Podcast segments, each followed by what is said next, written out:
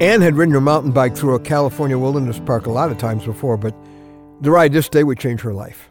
She was attacked by a mountain lion that hours earlier had actually killed another biker. And as the cat literally held her in his jaws by the back of her neck, all she could do was pray. Humanly speaking, her friend Debbie was her only hope. Debbie jumped off her bike, grabbed Anne's leg, and screamed for help, just kicking at the mountain lion. Imagine this. Thankfully, Debbie's screams finally brought the help of some men who had been biking with them. And Debbie continued to hang on as the men pelted that lion with rocks, and suddenly the animal released his victim, and Anne's life was saved.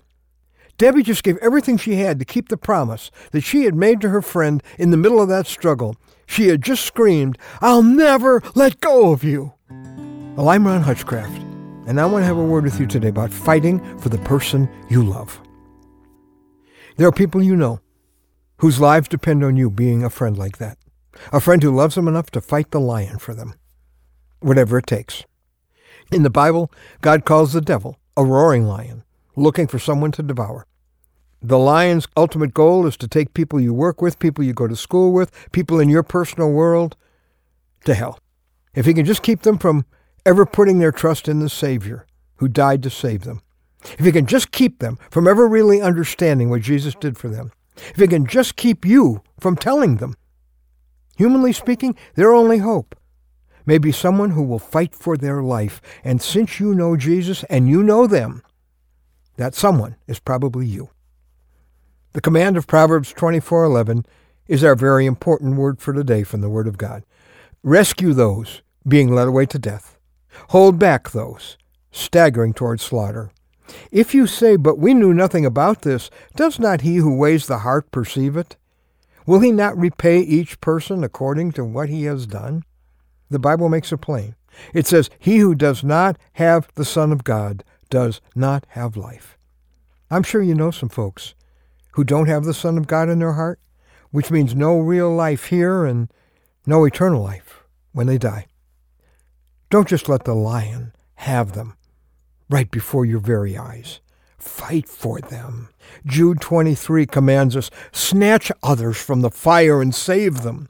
Put the name of someone you know in that verse. Snatch, yeah, from the fire and save that person. Someone you want to have in heaven with you who probably isn't headed there right now. How can you fight for their eternal soul? Well, first, you show love to them in ways that'll mean something to them, that display God's love but in a way that communicates it in their language of love. Show them the difference Jesus makes by, by being like Jesus in ways that will stand out to them in contrast to the other people that they know in that same environment. The real fight for them, though, is in the throne room of Almighty God.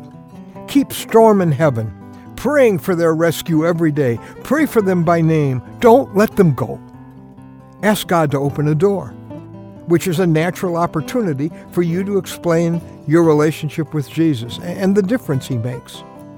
Pray that he will open their heart to him and to you. And pray he'll open your mouth to tell them about him. I call it the three open prayer. Lord, open a door. Lord, open their heart. Lord, open my mouth. Saving them is, is going to take a friend who will take the risks, pay the price and make the changes necessary to rescue them, and to never, never let go. As long as there's breath, there's hope. And for your friend, this fight is life or death.